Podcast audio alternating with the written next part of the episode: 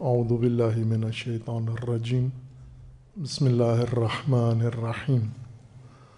اللہم وفقنا لما تحب و ترد وجعل عاقبت امورنا خیرا ولا تکلنا الى انفسنا طرفت عین ابدا۔ رب ادخلنی مدخل صدق و اخرجنی مخرج صدق۔ وج علی ملدن کا سلطان النصیرہ تمام دانشوران معزز اساتید اور جوانان عزیز جو آج اس کانفرنس میں تشریف لائے ہیں، قومی ترقی میں سائنس اور ٹیکنالوجی کے کردار کے عنوان سے منعقدہ یہ محفل جو ہمارے عزیزوں نے، جوانوں نے ترتیب دی ہے جامعہ عروت الوسقہ میں۔ آپ سب کو خوش آمدید کہتے ہیں اور دعا گو ہیں آپ کے لیے کہ اللہ تعالیٰ آپ کو زندگی کے ہر میدان میں صحت و سلامتی کے ساتھ کامیابی و کامرانی عطا فرمائے انشاءاللہ۔ اور اللہ تعالیٰ آپ کے توسط سے، آپ کے ہاتھوں سے اس قوم اور اس ملک کی ترقی کے لیے خدا و تبارک و تعالیٰ آپ کو مزید توفیق عطا فرمائے۔ اللہ تعالیٰ کی بارگاہ میں شکر گزار ہیں اس سعادت و توفیق پر جو آج اس کانفرنس کے انعقاد کی صورت میں نصیب ہوئی ہے۔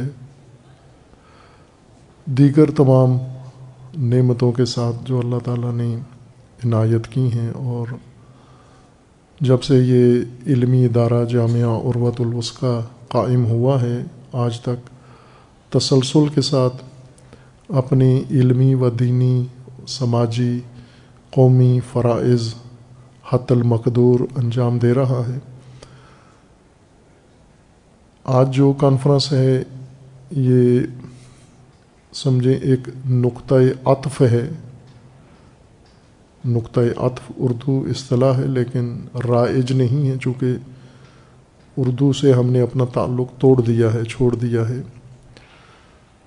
آپ کی زبان میں اس کو کہتے ہیں turning point U turning point نہیں ٹرننگ پوائنٹ ہے۔ یعنی کسی بھی کام کے تسلسل میں ایک ایسا موڑ آتا ہے جہاں سے وہ ایک بڑا قدم اٹھاتے ہیں یا ان کی تاریخ کا دہرا بدلتا ہے۔ جہاں سے روٹین تبدیل ہوتی ہے اور معمول میں تھوڑا سا غیر معمولی اضافہ ہوتا ہے۔ تو آج الحمد للہ یہاں وہی مرحلہ ہے۔ اللہ تعالیٰ نے عنایت فرمایا ہے۔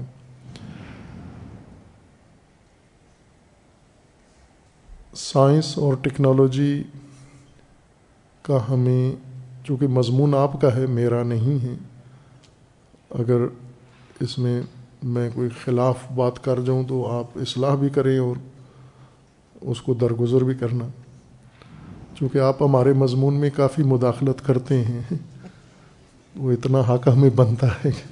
کہ آپ کے مضمون میں بھی کچھ نہ کچھ ہم اظہار کریں۔ سائنس و ٹیکنالوجی کا موضوع، مقصد، ہر علم کا ایک موضوع ہوتا ہے اور مقصد غرض ہے اس کی۔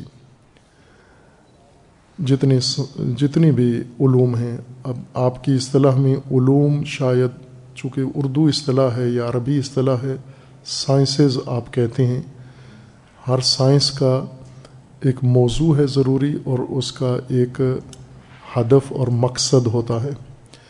کس مقصد کے حصول کے لیے یہ علم بنایا گیا ہے یا وجود میں آیا ہے اور کس موضوع کو اس علم نے کھولنا ہے۔ اور اس موضوع کی پرورش کرنی ہے اور اس موضوع کے متعلق آگاہی تعلیم دینی ہے۔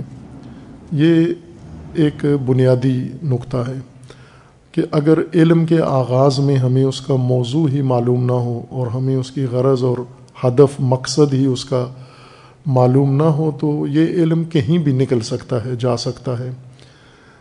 جیسے پاکستان کی جمہوریت ہے، کہیں بھی اپنا رخ کر لیتی ہے، کسی طرف بھی اس کا رخ مڑ جاتا ہے۔ تو اس کو پابند رکھنے کے لیے علم کو اور اس علم کے پڑھانے والے معلم کو اور اس علم کے اندر لکھنے والے مؤلف کو اور اس علم کے اندر پڑھنے والے طالب علم کو ایک جہت کے ساتھ، سمت کے ساتھ، پابندی کے ساتھ ایک لائن میں رکھنے کے لیے یہ ضروری ہے کہ علم کا موضوع واضح ہو اور علم کا مقصد بھی واضح ہو۔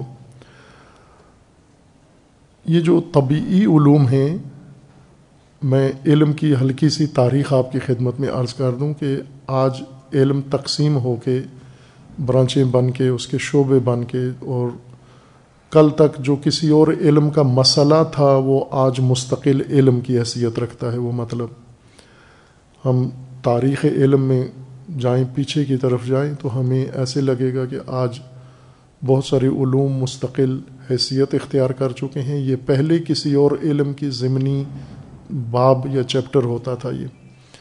اور یہ اچھی بات ہوئی ہے، علم کی ترقی ہے، علم میں وسعت آئی ہے اور علم میں ایک ترقی آئی ہے۔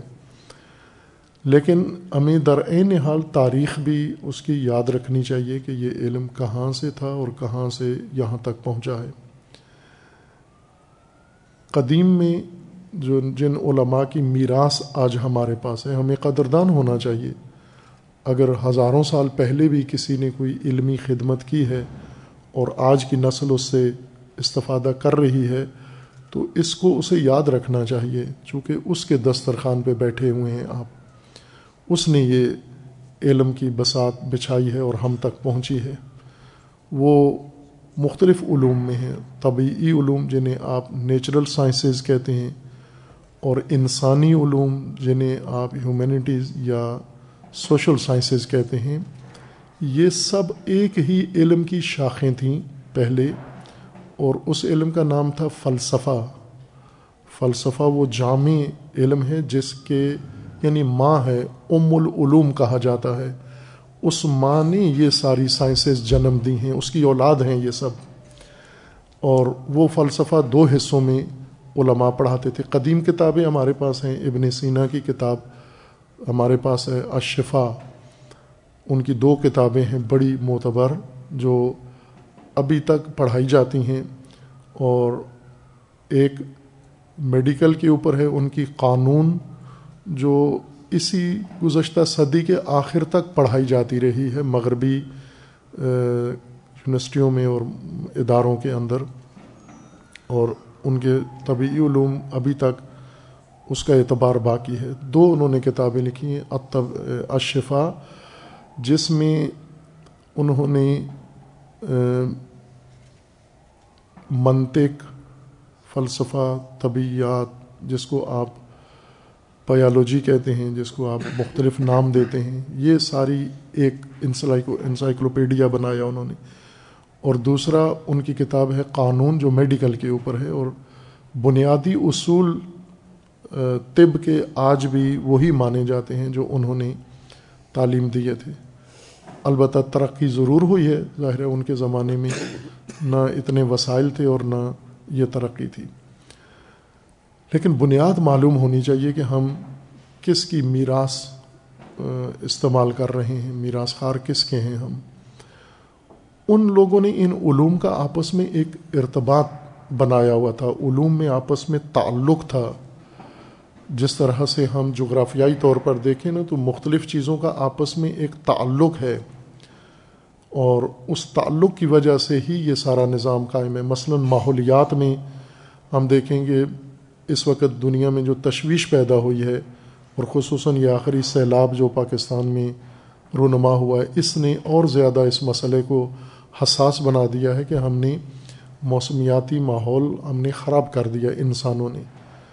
اور اس کی وجوہات کیا ہیں یا اس کا نظم کیسے خراب ہوا کہ زمین اور زمین کے ارد گرد کی فضا کا آپس میں ایک تعلق ہے اور اس تعلق میں جو آپس میں رابطہ تھا ان فضائی یا فلکی یا زمینی حقائق کا، وہ خراب ہو گیا، کاٹ دیا گیا، جس وجہ سے اب گرمی بھی آپ کو زیادہ برداشت کرنا پڑے گی، بلکہ ایک خوفناک خبر تو آپ نے بھی سنی ہوگی، ہم نے بھی خبروں میں پڑھی ہے کہ کہ دو ہزار پچاس تک پاکستان رہنے کے قابل نہیں ہوگا گرمی کی وجہ سے۔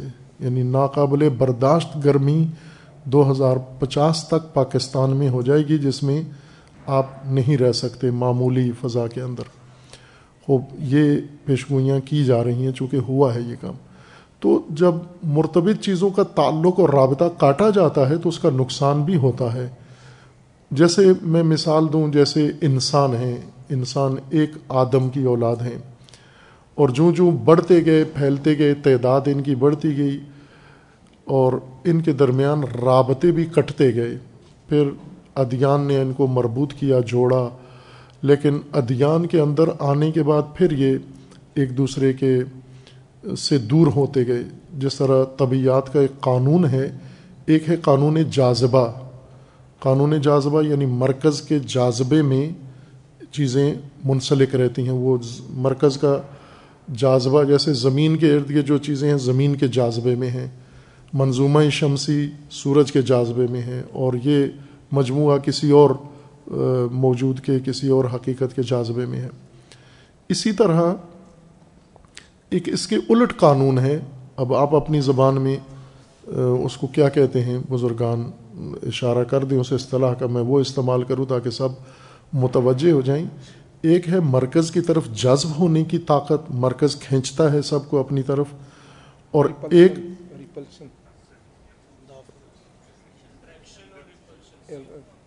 اور ایک ہے کہ مرکز کچھ چیزوں کو دکیلتا ہے دور کرتا ہے۔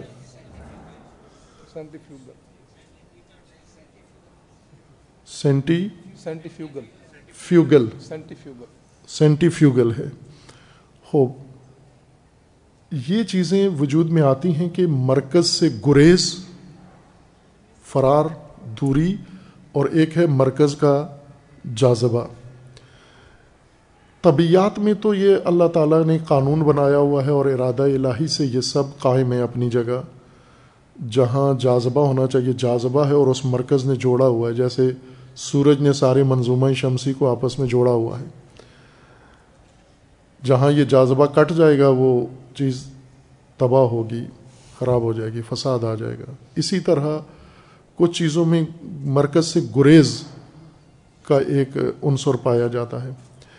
انسانی جو معاشرت اللہ تعالیٰ نے اس کے اصول بنائے ہیں، جن کو قرآن سنن کہتا ہے، سنت کی جم ہے سنن، اور یہ بات سامنے کی ہوئی ہے، موجود ہے آپ اس کی طرف رجوع کر سکتے ہیں، اور اگر اس کا انداز طرز گفتگو آپ کی سمجھ میں آ جائے، چونکہ وہ طالب علمانہ ہے آپ کے زبان کی نہیں ہے، وہ طالب علموں والی زبان کی گفتگو ہے۔ لیکن اگر آپ اس رمز کو سمجھ جائیں تو شاید آپ کے لیے زیادہ وہ باس مفید ثابت ہوگی۔ آپ کے اپنے میدانی علمی میں، آپ کے اپنے فیلڈ میں زیادہ آپ کو فائدہ پہنچائے گی وہ باس۔ کہ اللہ تعالیٰ نے اس کائنات میں قوانین بنائے ہوئے ہیں، کائناتی تکوینی قوانین اور تشریعی قوانین جن کی بنیاد پر یہ نظم قائم ہے اور چل رہا ہے۔ ان قوانین کے مطابق انسانوں میں یہ دونوں خصوصیات شعوری طور پر انسانی ارادے کے تحت وجود میں آنی ہیں۔ یعنی جاذبہ بھی ان کے اندر ہو جو ان کو جوڑ کے رکھے اور انسانوں کے اندر ہی ایسی توانائی بھی ہے جو ان کو مرکز سے گریز کی طرف لے کے جاتی ہے، دوری کی طرف لے کے جاتی ہے۔ جس قوم و ملت کے اندر کوئی بھی چیز تقویت ہو جائے، جیسے کسی قوم میں جذبات زیادہ بڑھا دیے جائیں، کسی قوم میں احساسات بہت زیادہ بڑھا دیے جائیں، جو قوم کے ماہرین ہیں، خطیب ہیں، یا زمامدار ہیں، یا سیاستدان ہیں، یا تعلیم کے متولی ہیں، یہ ان کے ہاتھ میں ہوتا ہے کہ وہ اس وقت کیا کرنا چاہتے ہیں۔ آپ مجلسوں میں، محفلوں میں دیکھیں تو آپ کو وہ جو آرٹسٹ ہوتے ہیں، ہنرمند، ان کے اندر یہ مہارت ہوتی ہے کہ وہ ہنستے بندے کو رلا بھی لیتے ہیں اور روتے بندے کو ہنسا بھی لیتے ہیں۔ اور یہ اس وجہ سے کرتے ہیں کہ چونکہ ہمارے اندر دونوں چیزیں پائی جاتی ہیں۔ ہمارے اندر ہنسنے کی بھی حص ہے۔ اگر اس کو ابار ابھار دیں تو لطیفہ سنائیں، ہم ہنس پڑتے ہیں۔ اور ہمارے اندر ایک غمگین ہونے کی بھی حص ہے۔ اور اگر اس کو کوئی چھیڑ دے، وہ تار ہماری چھیڑ دے، تو ہم رونا شروع کر دیتے ہیں، آنسو نکل آتے ہیں۔ یہ ان ماہرین کو پتہ ہوتا ہے کہ ان کی کون سی حص کو ابھاریں، کیا عکس العمل دکھائیں گے۔ اسی طرح انسانوں کے اندر اللہ تعالیٰ نے انبیاء کرام مبعوث کو فرمائے ہیں، آئمہ اطہار منسوب کیے ہیں تاکہ، اور اسی طرح علماء و اما ان کی یہ ذمہ داری لگائی ہے کہ آپ نے ان کو جوڑنا ہے آپس میں۔ اور انسانوں کے اندر ہیں یا کچھ اور عوامل انسانوں میں پیدا ہوتے تھے جن کا کام مرکز سے گریز دوری ہے، ایک دوسرے سے دور کرنا ہے ان کو۔ ہم دیکھ لیں کہ مثلا دین میں، اسلام میں وحدت ایک فریضہ ہے، سب سے بڑا، نماز سے بڑا فریضہ ہے، روزے سے زیادہ بڑا محوری مرکزی فریضہ ہے، حج سے زیادہ، ہر چیز سے زیادہ وحدت کے اوپر تاکید ہے کہ انسان متحد رہیں اور خصوصاً انسانوں کو دین متحد کرے، حبل اللہ ان کو متحد کرے۔ لیکن ہم دیکھیں کہ اسلام اور دین میں اور حبل اللہ میں آ کے پھر متفرق ہو جاتے ہیں، پھر دور بھاگتے ہیں، مرکز سے گریز کی طرف چلے جاتے ہیں۔ یہی کیفیت علوم میں بھی ہے کہ علوم اگر اپنے مرکز سے کٹ جائیں، مدار سے ہٹ جائیں تو پھر ان کی جہت بدل جاتی ہے جو انسانوں کے لیے قانون ہے جو کائنات کے لیے ہے یہی علوم کے اندر بھی ہے۔ علوم میں سائنسز میں بھی ایک مرکزیت ہے اور اس مرکزیت کا جاذبہ ہے اور ایک مرکز گریزی ہے یعنی مرکز سے دور جانے والی ان کے اندر خاصیت پائی جاتی ہے۔ اب اس کی طرف نشاندہی کی ہے میں آتے ہوئے سن رہا تھا زہرن بخاری صاحب یہ تقریر کر رہے تھے اور اشارہ کر رہے تھے۔ اور پہلے بھی یقیناً باقی ہمارے دانشوروں نے بھی یقیناً اشارہ کیا ہوگا کہ جیسے علامہ اقبال رحمۃ اللہ علیہ نے جو کلیدی رہنمائی اپنی قوم امت کی کی ہے، جس کی طرف ہم کم متوجہ ہوئے ہیں، جدائی دین اور دنیا کی جدائی دین اور سیاست کی جدائی دین اور عقل کی جدائی دین اور علم کی جدائی ان جدائیوں نے بہت تباہی مچائی ہے۔ یہ جدائیاں نہیں ہونی چاہیے تھیں۔ چونکہ جدائی ان میں تھی نہیں، بعض لوگوں نے اپنے مفادات کے لیے یہ جدائیاں ڈالی ہیں۔ مثلا دین و سیاست میں جدائی، ان حکمرانوں نے سلاطین نے ڈالی ہے جو فقط اقتدار کے مزے لوٹنا چاہتے تھے، اور جو فقط ثروت و دولت سے لطف اندوز ہونا چاہتے تھے۔ اس لیے انہوں نے یہ علیحدہ دونوں شاخیں علیحدہ کر لیں اور دونوں نے نقصان اٹھایا۔ بخاری صاحب علوم کی مثال دے رہے تھے کہ دین اور علوم میں جب جدائی ہوئی، کچھ علوم یونیورسٹیوں میں جا بیٹھے، کچھ علوم مدرسوں میں جا بیٹھے اور دونوں کا نقصان ہوا۔ اور دونوں اپنی جہت سے ہٹ گئے، چونکہ ایک مدار میں علوم جڑے ہوئے ہوں، ایک مدار ہے جس طرح سورج ایک مرکز ہے اور اس کے گرد مدار ہیں۔ زمین اس مدار میں رہے گی تو باقی رہے گی اور زمین کی رونقیں رہیں گی۔ اگر اس مدار سے ہٹے گی تو پھر زمین کا انجام معلوم نہیں ہے کیا ہوگا۔ علوم بھی ایسا ہی ہیں، انسان بھی ایسے ہی ہیں۔ کائنات کا نظام بھی اللہ تعالیٰ نے اس طرح سے مقرر فرمایا ہے۔ اور علوم کا کام اسی اللہ کے نظام کی تشریح کرنا ہے۔ اگر قرآن کریم میں عرض و سماوات اور اختلاف اللیل و نہار و تصریف الریاح اور نزول ما من السماء اور رویت نبات زمین سے۔ یہ ساری آیات قرآن ہیں۔ ان کی تشریح تفسیر اگر شروع کریں تو طبیعت اور فزکس اور یہ علوم اس سے جنم لیتے ہیں۔ اور اللہ تعالیٰ نے جہاں وجوب نماز، وجوب روزہ، وجوب حج بیان کیا ہے، اس کی تشریح کریں تو علم فقہ وجود میں آتا ہے۔ تو دونوں کا منبع تو ایک ہی چیز ہے۔ کائنات کو سمجھیں تو ایک علم ہے، اور اگر شریعت کو سمجھیں، احکام کو سمجھیں تو ایک اور علم پیدا ہو جاتا ہے۔ لیکن یہ کٹیں گے تو سارے جس طرح قرآن میں کوئی چیز علیحدہ نہیں ہے۔ آپس میں جوڑ کے اللہ تعالیٰ نے ان کو ذکر کیا ہے۔ خوب، اب ہم دیکھیں جن علوم کو ہم سائنس یا ٹیکنالوجی کہتے ہیں، ان ان کا اصل مقصد ایک تو خاندان ہے، ان کا تعلق تھا۔ جب اس علم کے ساتھ جڑے ہوئے تھے تو اپنا کام ٹھیک کر رہے تھے۔ لیکن جب اس علم سے کٹ کے دور ہوئے تو جہت اپنی بھی بھول گئے اور دوسرے بھی ان سے جدا اور محروم ہو گئے۔ ٹیکنالوجی سائنس کا کام ہے انسان کو وسائل زندگی بنا کے دینا۔ اور ان وسائل کے لیے جو انکشافات ہیں، جو ضروریات ہیں، جو تحقیقات ہیں جو صنعتیں ہیں، مصنوعات ہیں، وہ ساری فراہم کرنا یہ سائنس ٹیکنالوجی کا کام ہے۔ انسان کو جن وسائل کی ضرورت ہے، اور ظاہر ہے یہ وسائل انہوں نے ترقی کی ہے اور معجزاتی ترقی کی ہے۔ سائنس و ٹیکنالوجی نے حق ادا کیا ہے۔ جو اس کے کفیل تھے، ذمہ دار تھے، انہوں نے کمی نہیں چھوڑی۔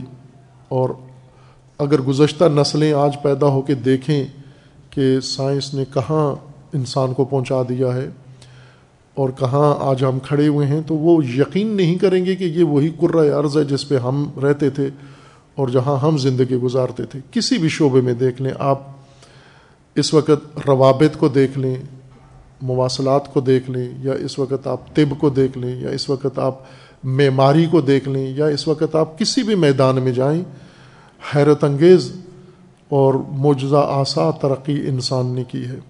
لیکن اس ساری ترقی میں وسائل انسان ہیں جو تسلسل کے ساتھ ترقی کرتے جا رہے ہیں اور آسمان کی اونچائی پہ جا پہنچے ہیں وسائل۔ وسائل انسان نے بہت عروج حاصل کر لیا ہے۔ لیکن یہ وسائل انسان کے لیے ہیں۔ ان وسائل کا ہدف و مقصد بھی انسان ہے۔ وسائل کا ہدف انسان کو سہولت پہنچانا ہے، انسان کو مدد پہنچانا ہے۔ تاکہ انسان اپنے مقصد تک پہنچ سکے۔ اللہ نے ایک مقصد رکھا ہے انسان کا، اور اس مقصد تک پہنچنے کے لیے وسیلہ رکھا ہے۔ میں سادہ سی مثال دوں، آمیانہ سی مثال کہ آپ کا ایک مقصد ہے اور ایک آپ کا اس مقصد تک جانے کا راستہ اور وسیلہ ہے۔ مثلا گاڑی ہے آپ کے پاس، یہ وسیلہ ہے آپ کے پاس۔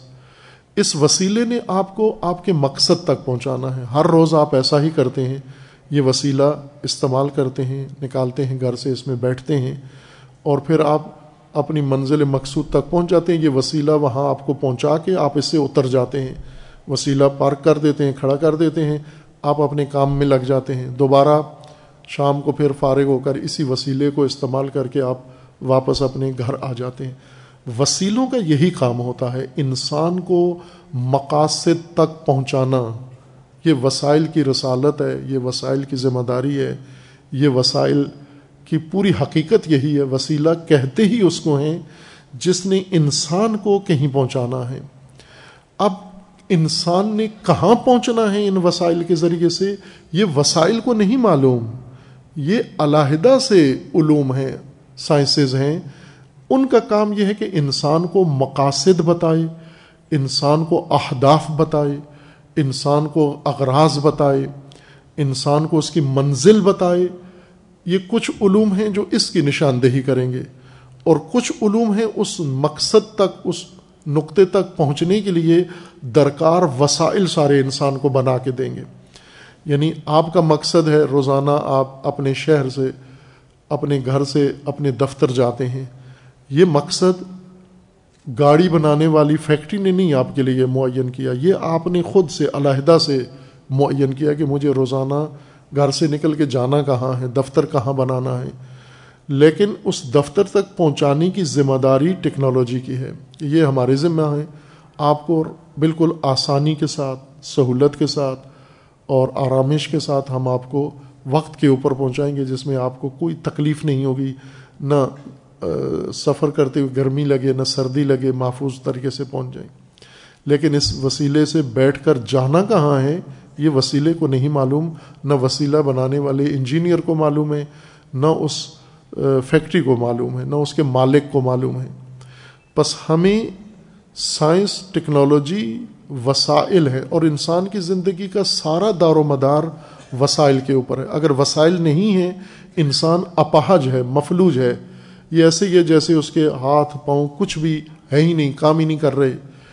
وسائل کے بغیر انسان نہ مادی مقصد حاصل کر سکتا ہے، نہ من بھی مقصد حاصل کر سکتا ہے۔ یعنی ہم اگر یہ دیکھیں کہ دین نے ہمیں، قرآن نے ہمارا مقصد رکھا ہے کہ ہم مقصد انسان، مقصد خلقت، اس کو اگر ہم کھولیں کیا بنتا ہے؟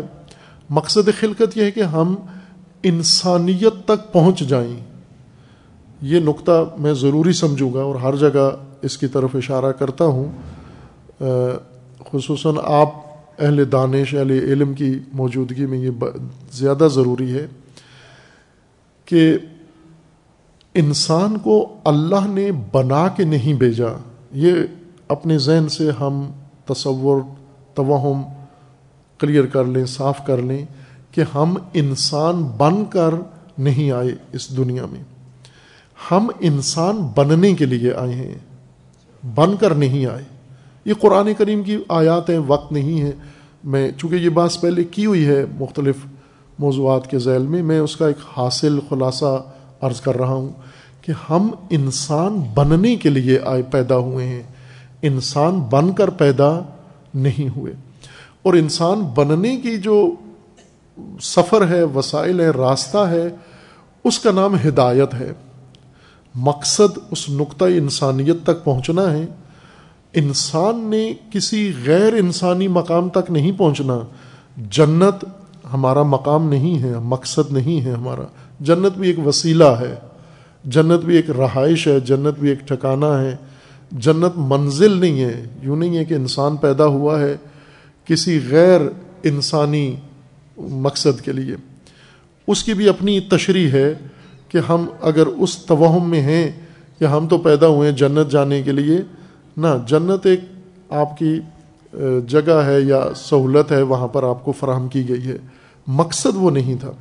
یا ہم کہتے ہیں کہ ہم بنے ہیں اللہ تک پہنچنے کے لیے، لقاء اللہ کے لیے، جو قرآن کریم کی تعبیر ہے۔ یا بعض علماء کہتے ہیں خلا مقام مقام خلافت کے لیے جس طرح اللہ تعالیٰ نے انسان کو فرمایا کہ انی جا فل ارد خلیفہ، ہم نے خلیفہ پیدا کیا ہے۔ یہ ساری باتیں سمٹ کر اس نقطے پہ آ جاتی ہیں، وہ خلافت و لقاء اللہ، اسی کا تیسرا نام ہے انسانیت، کہ اللہ تعالیٰ نے ہمیں ایک فریم بنایا ہے، ہمیں بیج بنا کر پیدا کیا ہے۔ انسانیت کے بیج ہیں ہم، انسانیت کا درخت نہیں ہے، انسانیت کا شجرا نہیں ہے۔ اس بیج سے یہ درخت پھوٹنا ہے، یہ پودا بننا ہے، اس بیج نے کھلنا ہے اور اس نے تکامل کر کے رشت کر کے، نشو و نما کر کے انسانیت کے اعلیٰ مقام تک پہنچنا ہے۔ یہ اصل مقصد ہے ہمارا، ہماری خلقت کا یہی مقصد ہے۔ لیکن اس تک ہم وسائل کے بغیر نہیں پہنچ سکتے۔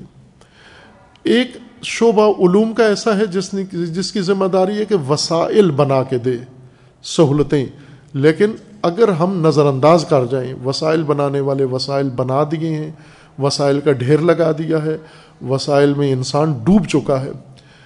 اگر دوسرا شعبہ علوم کا ساتھ نہیں دے گا، تو نتیجہ یہ ہوگا کہ وسائل انسان کا مقصد بن جائیں گے۔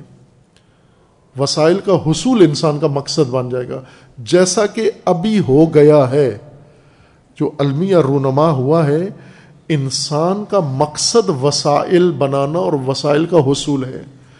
ہم اتنی کوششیں کرتے ہیں، مثلا ابھی ہم تعلیم جو حاصل کر رہے ہیں اور تعلیم دے رہے ہیں، کس لیے تعلیم پڑھ رہے ہیں؟ اس وقت اپنے ملک میں، پاکستان میں سب سے بڑا مقصد تعلیم کا ڈگری لینا ہے۔ ڈگری کا مقصد جاب کرنا ہے۔ جاب کا مقصد مال کمانا ہے۔ مال کا مقصد وسائل زندگی فراہم کرنا ہے ضروریات زندگی۔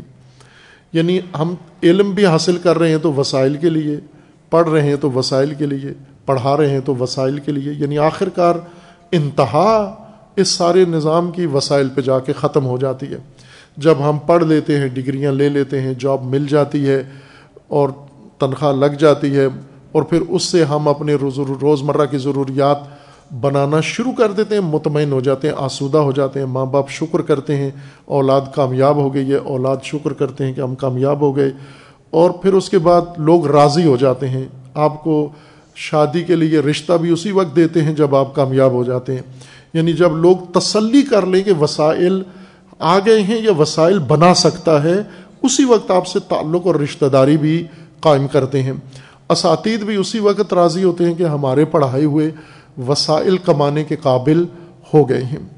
خوب، وسائل تو مقصد بن گئے۔ جب مقصد بن گئے تو انسان کی زندگی کا رخ مڑ گیا ہے، دگرگن ہو گیا ہے۔ اور وہ دوری زندگی ہے۔ دوری زندگی دور چکر کو کہتے ہیں، گول چکر کو دور کہتے ہیں۔ اللہ نے ہمارے لیے سرات مستقیم بنایا ہے اور ہم نے اپنے لیے سرات مستدیر، دور کو، گول چکر کو مستدیر کہتے ہیں۔ سیدھے کو مستقیم کہتے ہیں۔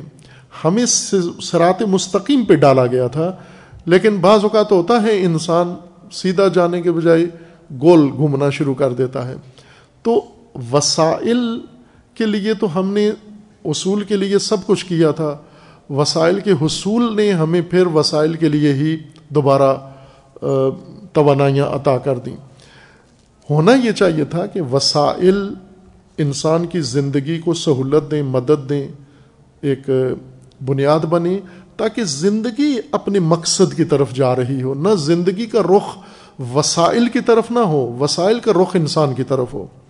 تمام وسائل انسان کی طرف ہوں، انسان آگے اپنے مقصد کی طرف جا رہا ہو۔ اگر یہ تناسب ہم قائم کر لیتے ہیں تو ٹیکنالوجی بھی اپنا کام کر رہی ہے اور آئیڈیالوجی بھی اپنا کام کر رہی ہے۔ نیچرل سائنسز بھی اپنے فریضہ انجام دے رہی ہیں، سوشل سائنسز بھی اپنا فریضہ انجام دے رہی ہیں۔ لیکن وہ معاشرہ،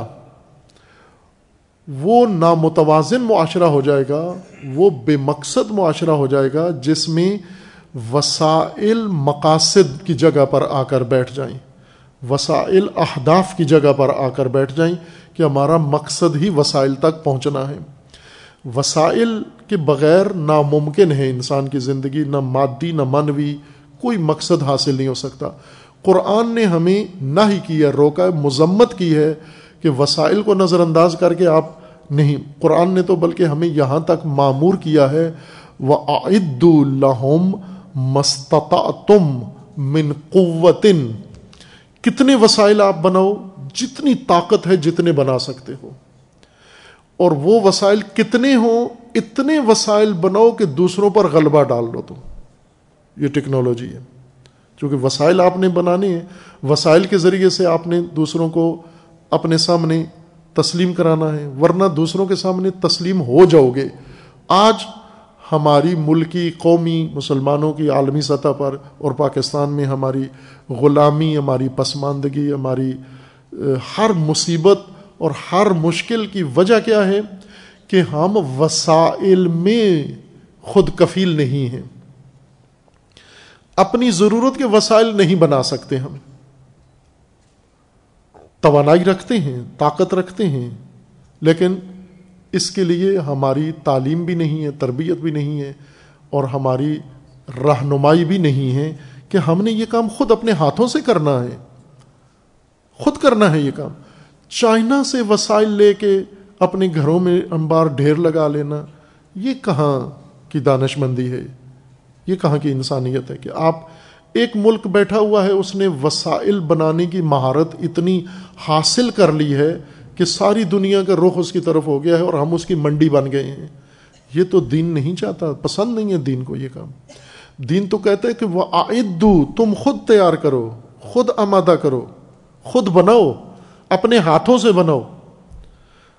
ظاہر ہے وہ وسائل سارے تخلیق کرنے کے لیے ہمیں ایک پہلے پورا تعلیمی نظام کی ضرورت ہے جو ایسے افراد تربیت کرے جو بنا سکیں۔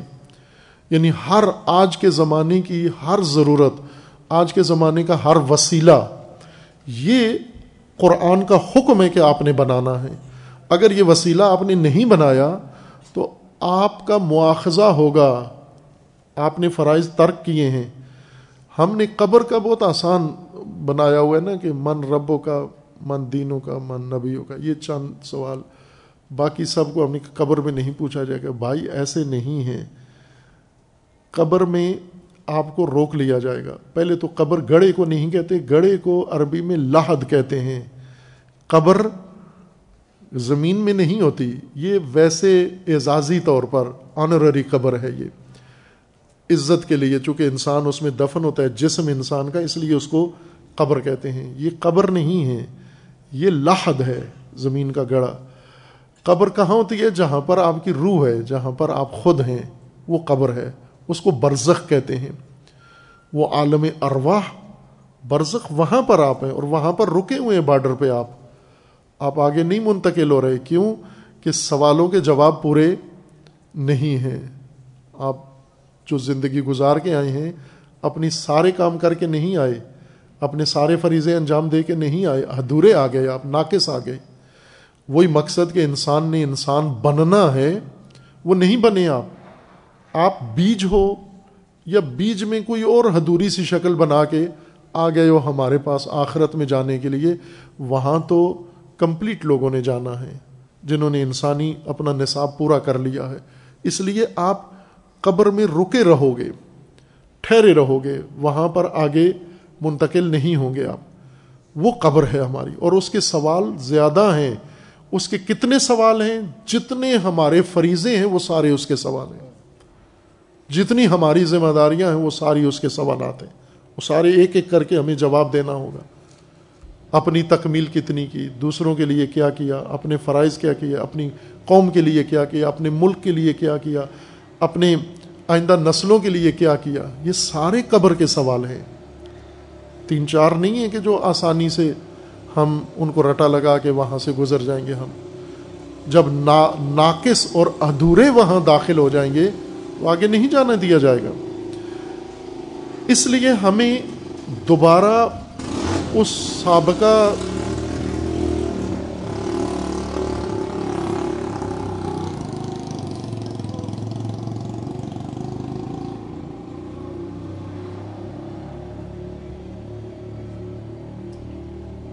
اندر سے بھی جا سکتا تھا راستہ تو ہے۔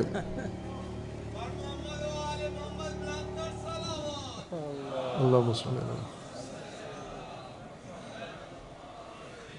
ہاں رہنمائی کریں اندر ہے گلی ہے رکشا جا سکتا ہے اندر سے۔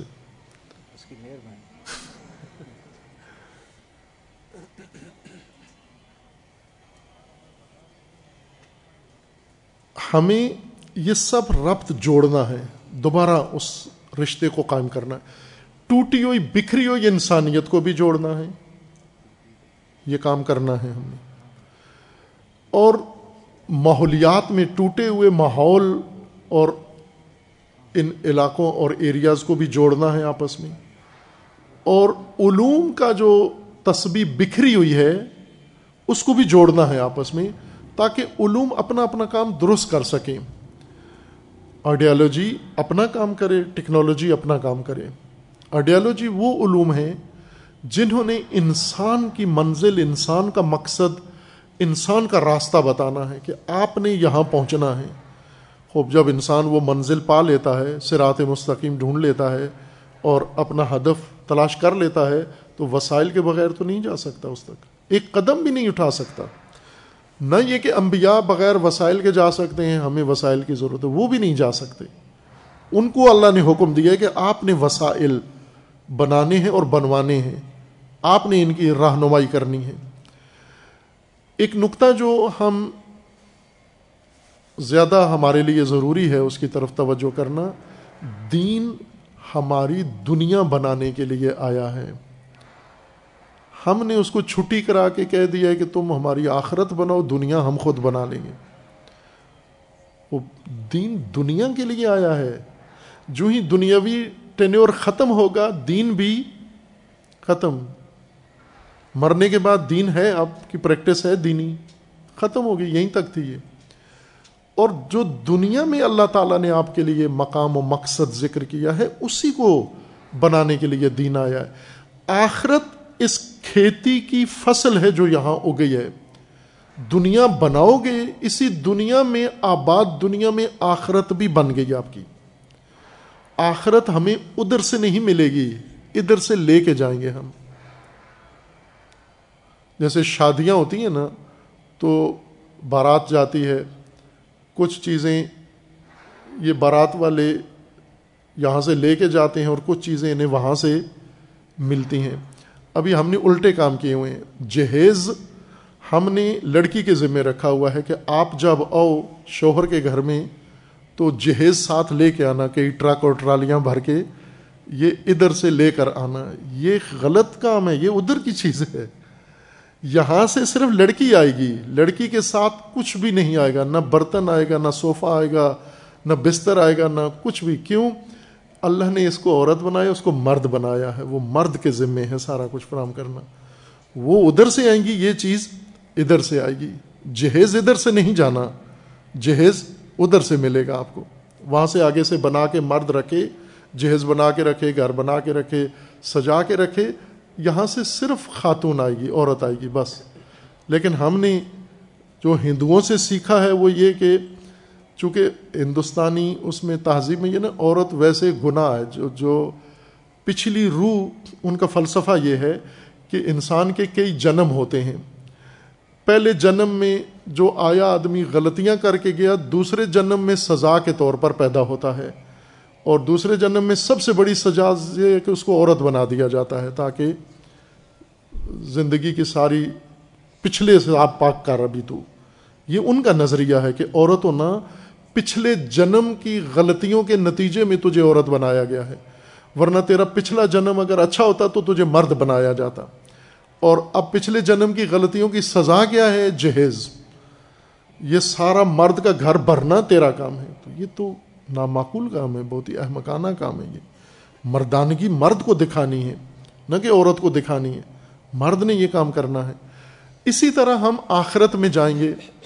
ہم یہ سمجھ رہے ہیں کہ جہیز ادھر سے، جنت ادھر سے آئے گی، آخرت ادھر سے، سارا کچھ ادھر سے ہمیں وہاں ملائکہ تیار ہیں۔ اللہ تعالیٰ نے سارا بندوبست کر کے رکھا ہوا ہے۔ نہ بھائی، عورت نے یہاں سے ساتھ لے کے کچھ نہیں جانا، یہ یہاں کا قانون ہے۔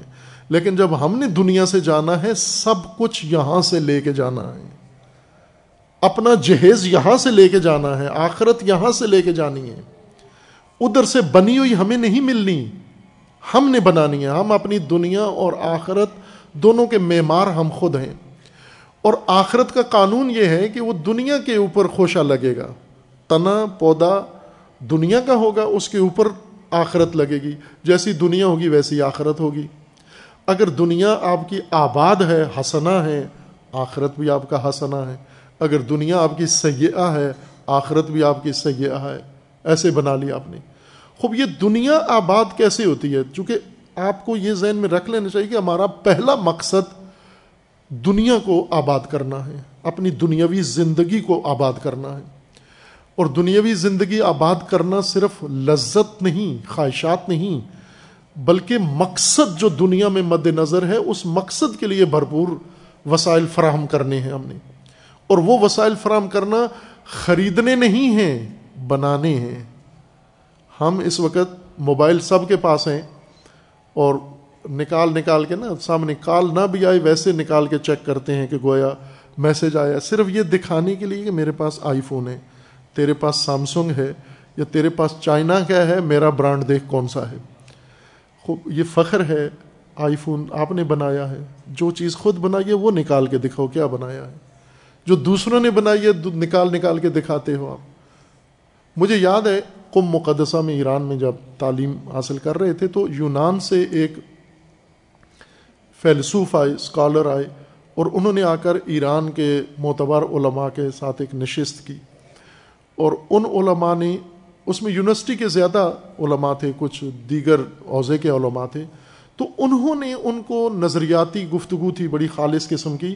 اور اس میں ایرانی علماء نے ان کو بہت کچھ بتایا کہ ہم یہ کر رہے ہیں، وہ کر رہے ہیں ساری گفتگو سن کے تو انہوں نے کہا، یہ تو ہم نے آپ کو دیا ہے نا، میں وہ بتاؤ جو آپ نے بنایا ہے، وہ بتاؤ۔ یہ تو سب ہم نے دیا ہے آپ کو۔ یہ تو ہمارے ترجمے ہیں جو آپ ہمیں، ہماری زبان کے ترجمے کر کے پھر رٹا لگا کے پھر ہمیں ہی سنا رہے ہو آپ۔ آپ یہ بتاؤ کہ آپ نے کیا کیا ہے۔ میں آپ کی بات سننے آیا ہوں۔ وہ کچھ بھی نہیں تھا ان کے پاس۔ چونکہ جو کرتے کہتے تھے، کہتے وہ کہتا تھا، یہ ہماری بات ہے۔ یہ تو ساری دنیا مانتی ہے کہ یہ ہمارے نام ہے یہ ساری چیز۔ تو ہمیں یہ چیز دیکھنی چاہیے کہ ہم صرف ایک یوزر نہ بنے۔ یوزر نہ بنے ہم۔ ہم کچھ بنائیں بھی۔ وسائل زندگی، تمام وسائل زندگی اپنے موجودہ نسل کے، آنے والی نسل کے۔ آنے والی نسل کے لیے گراؤنڈ بنا کے جائیں، میدان بنا کے جائیں۔ پیٹرن بنا کے جائیں اور موجودہ نسل کی تمام ضرورتیں اپنے ہاتھوں سے پوری کریں۔ خرید کے استعمال کرنا ٹیکنالوجی یہ کوئی اعزاز نہیں ہے۔ جہاز خریدتے ہو آپ، وہ خریدتے ہیں، پرزے نہیں دیتے آپ کو۔ ابھی آپ کے علم میں ہوگا کہ پاکستان کے پاس سب سے بڑا ماڈرن طیارہ ایف سکسٹین ہے، جو دنیا میں پرانا ہو چکا ہے۔ اس سے آگے ماڈرن ٹیکنالوجی ہے۔ یہ طیارہ آپ کو اڑانے کے لیے اجازت نہیں ہے کہ آپ جدھر مرضی ہے اٹھا کے اس کو لے جائیں۔ اس کس ایئرپورٹ پہ رکھنا ہے؟ یہ آپ کو اجازت نہیں ہے۔ آپ نے اس کو اڑانا کدھر ہے؟ یہ آپ کو اجازت نہیں ہے۔ ممکن ہے یہاں ہوں کوئی اس فیلڈ کے لوگ۔ نہیں ہے تو تحقیق کر لیں میری بات کو آپ۔ آپ کو اجازت نہیں ہے۔ آپ پاکستان سرگودا میں رکھنا چاہتا تھا ایف سکسٹین تیارے۔ لیکن جس ملک نے دیے ہیں وہ اس کو یہاں رکھنے کے لیے تیار نہیں تھا۔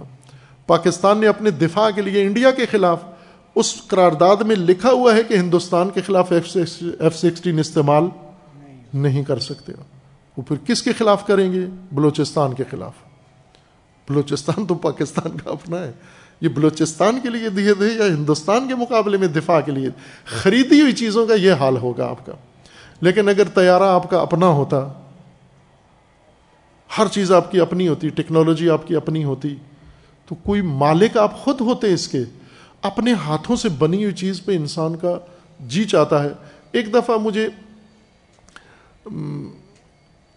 یہ ہمارے بچے گئے شاہی مسجد میں تو میں نے انہیں کہا کہ نماز باہر پڑھنا، لان میں وہاں پر باہر چمن میں پڑھنا۔ مسجد کہتے تھے، کیوں؟ میں نے کہا، اس لیے کہ شاہ نے بنائی ہے۔ یہ شہنشاہ کی بنی ہوئی مسجد ہے۔ کسی مومن کی بنی ہوئی نہیں ہے۔ ایک دفعہ ایک اور مسجد تھی، چھوٹی سی تھی، وہاں انہوں نے کہا، یہاں قریب ہے مسجد میں، تو وہاں پڑھ لے۔ میں نے کہا، میں کھیت میں نماز پڑھوں گا۔ کیونکہ یہ مسجد آپ لوگوں نے خود نہیں بنائی، یہ باہر کی مدد سے بنی ہوئی ہے۔ یہ کیا فخر ہے؟ ہم ان مساجد میں جا کر فخر یا نماز پڑھیں جس کے فنڈ ہمیں دوسروں نے دیے۔ ہم کس لیے ہیں پھر؟ ملک بنانا، قوم بنانا، آئندہ نسلوں کے لیے سب کچھ کرنا، یہ ہماری اپنی ذمہ داری ہے۔ اس کے لیے ہم اپنی پوری توانائی صرف کریں۔ دو لفظ میں اکثر تشریح کرتا ہوں، تصحیح بھی کرتا ہوں، تشریح بھی کرتا ہوں ان کی۔ جد و جہد، جن کو ہم لاڈ سے جد و جوہد کہتے ہیں۔ جد کو جد کہہ دیتے ہیں۔ اور جوہد البتہ ٹھیک ہے جوہد غلط تلفظ نہیں ہے، لیکن فصیح تلفظ اس لفظ کا جہد ہے۔ جد و جہد۔ جد و جوہد نہ کہا کریں، بلکہ جد و جوہد یا جد و جہد کہا کریں۔ جد، سنجیدگی، تسلسل، عزم، اور مقصد تک پہنچنے تک کام پر ڈٹے رہنا، اس کو عرب جد کہتے ہیں۔ عربی میں اس کو جد کہتے ہیں۔ جب تک مقصد حاصل نہیں ہوتا، ہم نے پیچھے نہیں ہٹنا، کمر سیدھی نہیں کرنی، وقفہ نہیں کرنا بیچ میں۔ اور دوسرا ہے جہد۔ جہد جس سے اجتہاد بھی بنا ہے۔ جہد کا مطلب ہوتا ہے پوری توانائی بازل الوس یہاں علماء بیٹھے ہیں۔ ممکن ہے اس شعبے کے بھی ہوں، عربی کے بھی علماء ہوں۔ اس کا مقصد مطلب ہوتا ہے بازل الجہد یا بازل الوس وس توانائی کو کہتے ہیں۔ جتنی توانائی اللہ نے دی ہے وہ ساری خرچ کرنا اپنے مقصد کے لیے اس کو جہد کہتے ہیں، یہ جہاد ہے۔ ہم سمجھتے ہیں جہاد تلوار چلانا نیزا مارنا، بندوق چلانا، نشانہ بازی جہاد نہیں ہے۔ تمام توانائی اپنے مقصد کے حصول کے لیے صرف کر دینا، یہ جہد ہے۔ اور جد اس سنجیدگی کے ساتھ۔ کتنی توانائی ہے آپ کے اندر؟ اپنی توانائی کا آپ خود حساب نہیں کر سکتے، احاطہ نہیں کر سکتے۔ آپ کو اللہ نے اتنی توانائیاں دی ہوئی ہیں۔ اور ہم پوری زندگی گزارنے کے بعد آڈٹ کریں کہ توانائی کا کتنے فیصد حصہ ہم نے استعمال کیا ہے۔ مثلا پاکستان میں بجلی بنانے کی کتنی توانائی ہے اور کتنی بنا رہے ہیں۔ وہ تناسب آپ دیکھیں تو بہت ہی قلیل ہے، باقی سب نالائکی کی وجہ سے نہیں ہو رہا۔ ملکی توانائیاں، قومی توانائیاں، فردی توانائیاں ہمارے پاس اتنی زیادہ ہیں، ایک بہت بڑا معدن ہے یہ پاکستان، اور جس طرح حدیث میں بھی ہے کہ اناسو کا معدن ذہب والفضہ، لوگ معدنیات کی طرح ہیں، بعض سونے کی معدنیات ہیں اور بعض چاندی کی معدنیات ہیں۔ لیکن اس بیچ میں اگر یہ معدنیات سونے و چاندی کی ان کے اندر موجود یہ توانائی سونے کی چاندی کی نہ استخراج ہو تو یہ بدترین نقصان ہے جو قوم کا ہوتا ہے۔ ہم سب کے سب اپنی توانائیوں کو منیمائز کیا ہوا ہے۔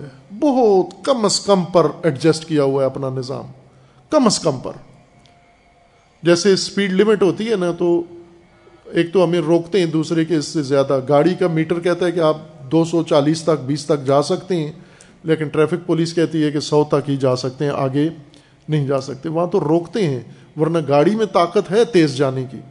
خوب آپ کو تو کوئی ٹریفک پولیس نے کیوں روکا ہوا ہے؟ کوئی آپ کے اوپر تو معمور نہیں رکھا ہوا کہ آپ بھی رک جائیں، اپنی توانائی کا صرف اتنا استفادہ کریں اور اس سے زیادہ نہیں، صرف اپنے بچوں کا پیٹ پال لیں، ایک گھر بنا لیں، ایک کمرہ بنا لیں۔ یہ نہ کریں اپنی عزم بڑے ہمت بڑی کریں آپ اپنی۔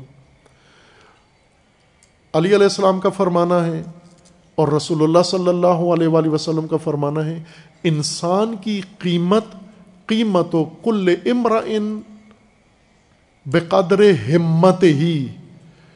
ہر انسان کی قیمت اس کی ہمت کے برابر ہے۔ ہمت بڑے پختہ ارادے کو کہتے ہیں، عزم کو کہتے ہیں۔ ایک بڑے مقصد کے لیے انسان جب ارادہ کرتا ہے، اس کو ہمت کہتے ہیں۔ ہم ہم و غم ایک مجلس ہے ہماری، وہ سنیں آپ، ایک سے زیادہ ہے، اس میں دونوں چیزیں کلیئر ہوں گی۔ غم کیا ہوتا ہے اور ہم کیا ہوتا ہے؟ ہم اصل عربی لفظ ہے، ہماما ہما، شد ہے میم کے اوپر۔ اردو میں ہم اپنے آپ کو کہتے ہیں، ہم یعنی ہم سب۔ جس کو آپ کیا کہتے ہیں؟ وی۔ یا پنجابی میں کہتے ہیں، اساں۔ اساں یہی کہتے ہیں نا۔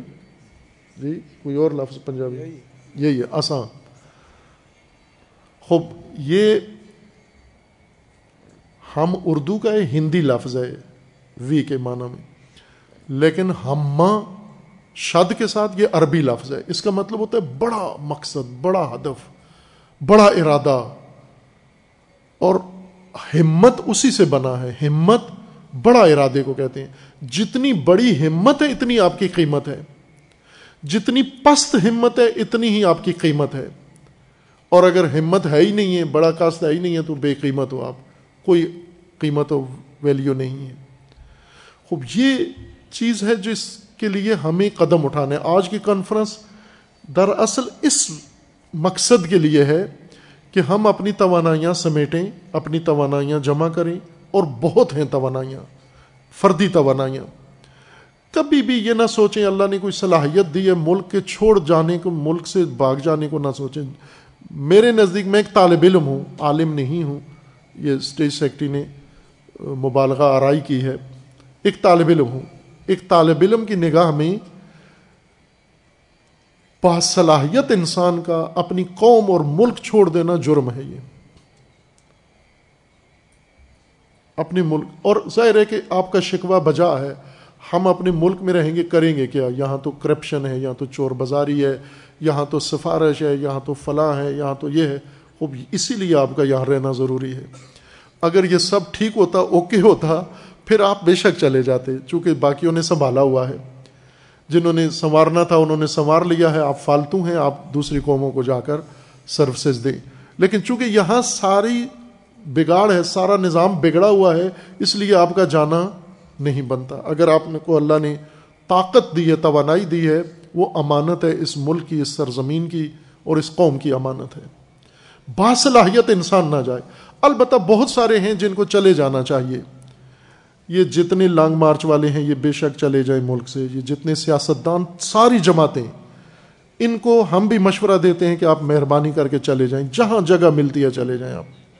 آپ کی یہاں بالکل ضرورت نہیں ہے۔ یہ جو سوار ہو کے بیٹھے ہوئے قوم پر، اس سرزمین کو، اس قوم کو ان کی ضرورت نہیں ہے۔ ایک ہمارے استاد کا یہ کہنا تھا کہ بدقسمتی ایک کسی قوم کی یہ ہوتی ہے کہ جو ملے ہیں وہ ضرورت نہیں تھے اور جو ضرورت ہیں وہ ملے نہیں ہیں۔ یہ سب سے بڑی بدبختی ہے کسی قوم کی۔ اور اس میں ہم شکار ہیں۔ کہ جو چاہیے تھے وہ ملے نہیں اور جو ملے ہیں ان کی کوئی ضرورت نہیں، یہ فالتو ہیں سارے، یہ چلے جائیں۔ یہ جنرل صاحب بھی، باجوہ صاحب اب فارغ ہوئے ہیں، اپنی پوری ٹیم جمع کر کے چلے جائیں باہر۔ کسی اور ملک کو اپنی خدمات پیش کریں جا کر۔ یہاں جو کرنا تھا کر چکے ہیں آپ۔ لیکن جو کسی قابل ہیں، بے شک دیہاتی بچہ ہو، غریب بچہ ہو، فقیر بچہ ہو، جو اپنے اندر ایک توانائی سمجھتا ہے اسے نہیں ارادہ کر، کبھی بھی اس کو باندھ کے بھی لے جائیں نہیں جانا۔ البتہ اپنی توانائیاں بڑھانے کے لیے ضرور جائیں تعلیم حاصل کرنے کے لیے، مہارتیں حاصل کرنے کے لیے، تجربے حاصل کرنے کے لیے، سیکھنے کے لیے ضرور جائیں۔ لیکن وہ سب کچھ سیکھ کر ڈاکٹر قدیر خان کی طرح وہاں جائیں، واپس اپنے ملک کو آ کر بنیاد بنایا یقین جان لیں کہ اگر پچہتر سال میں تمام مذہبی و غیر مذہبی، تمام یونیورسٹیوں کے ٹیچرز اور تمام جتنے بھی لوگ ہیں، ان سب کے اوقات کو ایک طرف رکھیں، میں سمجھتا ہوں کہ قدیر خان پھر بھی ان سب پر بھاری ہے۔ اس نے اصل میں الہی فریضہ اس نے انجام دیا ہے۔ ٹیکنالوجی اپنے ملک میں لے کر آیا، اس کو لوکلائز کیا، اس کو مقامی بنایا۔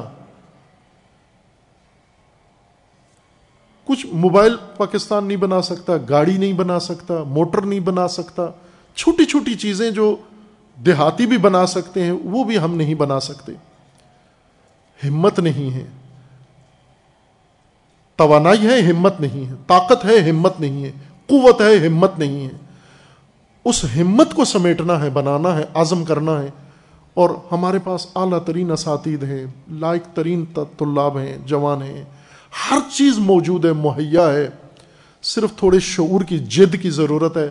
اور وہ جد ہم نے اپنی حد تک شروع کی ہے، آغاز کیا ہے۔ اصل جامع عروت الوسقہ کا جو فریضہ تھا، وہ یہ تھا کہ آپ کے لیے میدان بنا دینا، گراؤنڈ بنا دینا۔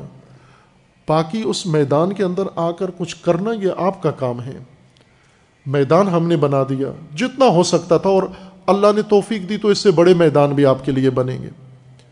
اور میں یہاں اعلان کر دوں کہ شاید یہ آپ کی اس کانفرنس کی برکت سے ہوا کہ ہم نے عرصے سے ڈاکٹر صاحب ہمارے بہت ہی محترم، معزز، سمجھے رہنما ہیں بہت سارے کاموں میں۔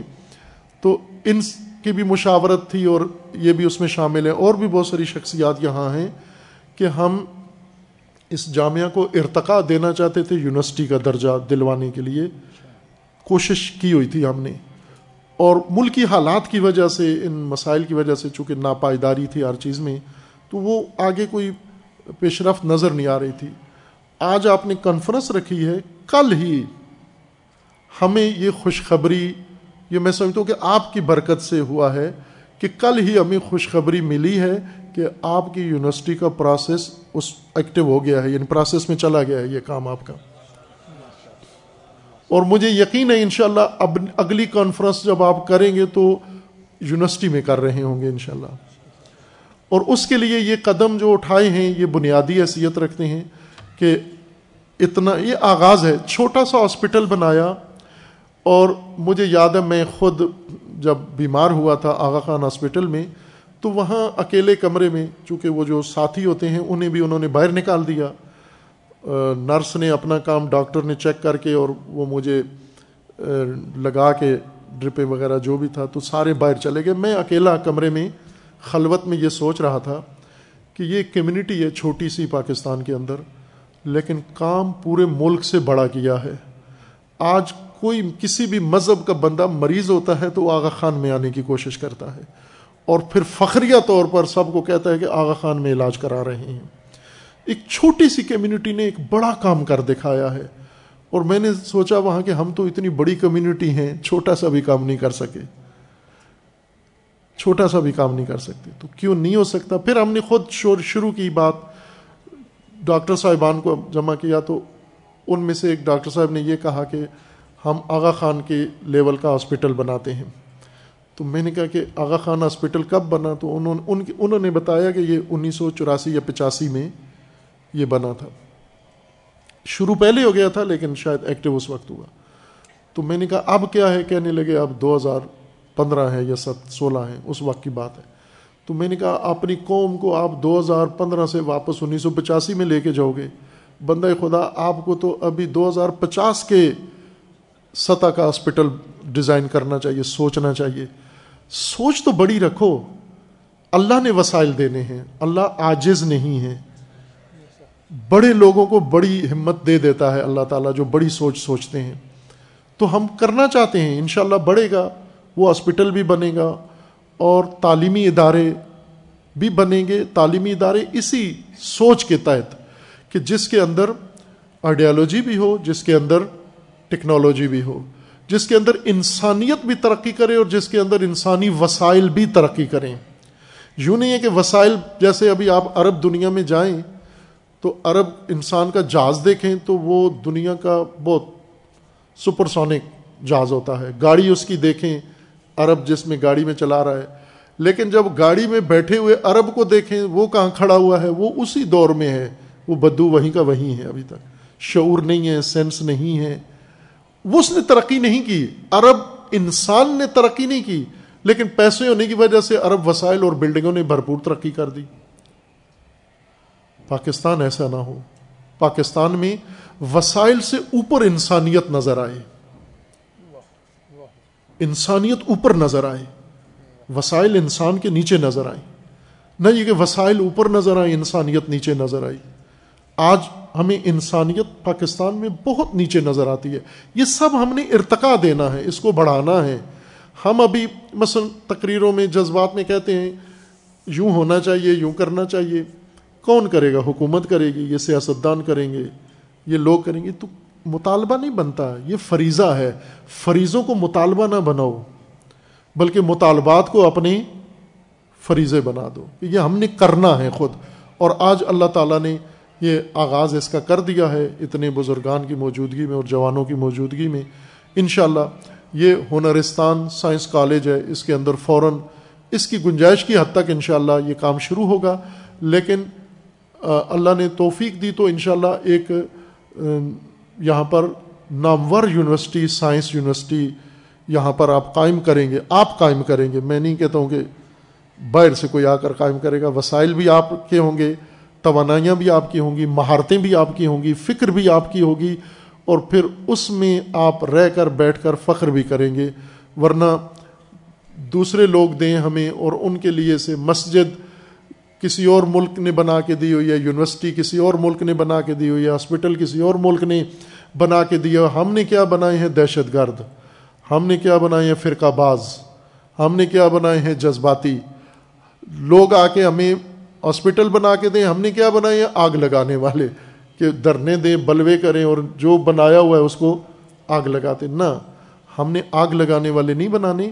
ہم نے کوشش کرنی ہے کہ انشاءاللہ اپنا ملک اس مقام تک پہنچ جائے یہ قوم، کہ یہ دوسروں کی مددگار بنے، نہ کہ دوسروں کی محتاج بنے۔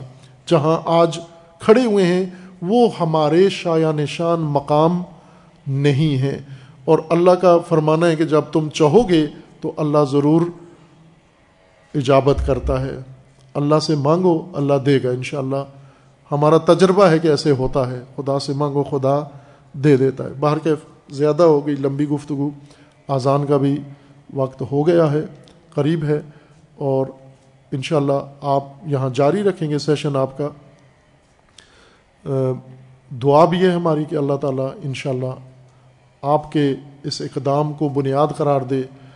اس عظیم ترقی کے لیے جو جس کی حسرت ہم سب رکھتے ہیں اور اللہ تعالیٰ آپ کی توفیقات میں اضافہ فرمائے انشاءاللہ۔ سر دست، یہ ادارہ جو بنا ہے، اس کے لیے کوئی نتیجہ خیز فیصلہ کر کے اٹھیں یہاں سے۔ اس کے لیے جتنی افرادی قوت درکار ہے، جتنی مشاورت درکار ہے، جتنی ان بزرگوں کی سرپرستی درکار ہے، وہ سارا کوئی میکانزم بنائیں انشاءاللہ۔ آغاز کر دیں، پھر میٹنگیں کر کے اس کو تکمیل کریں گے۔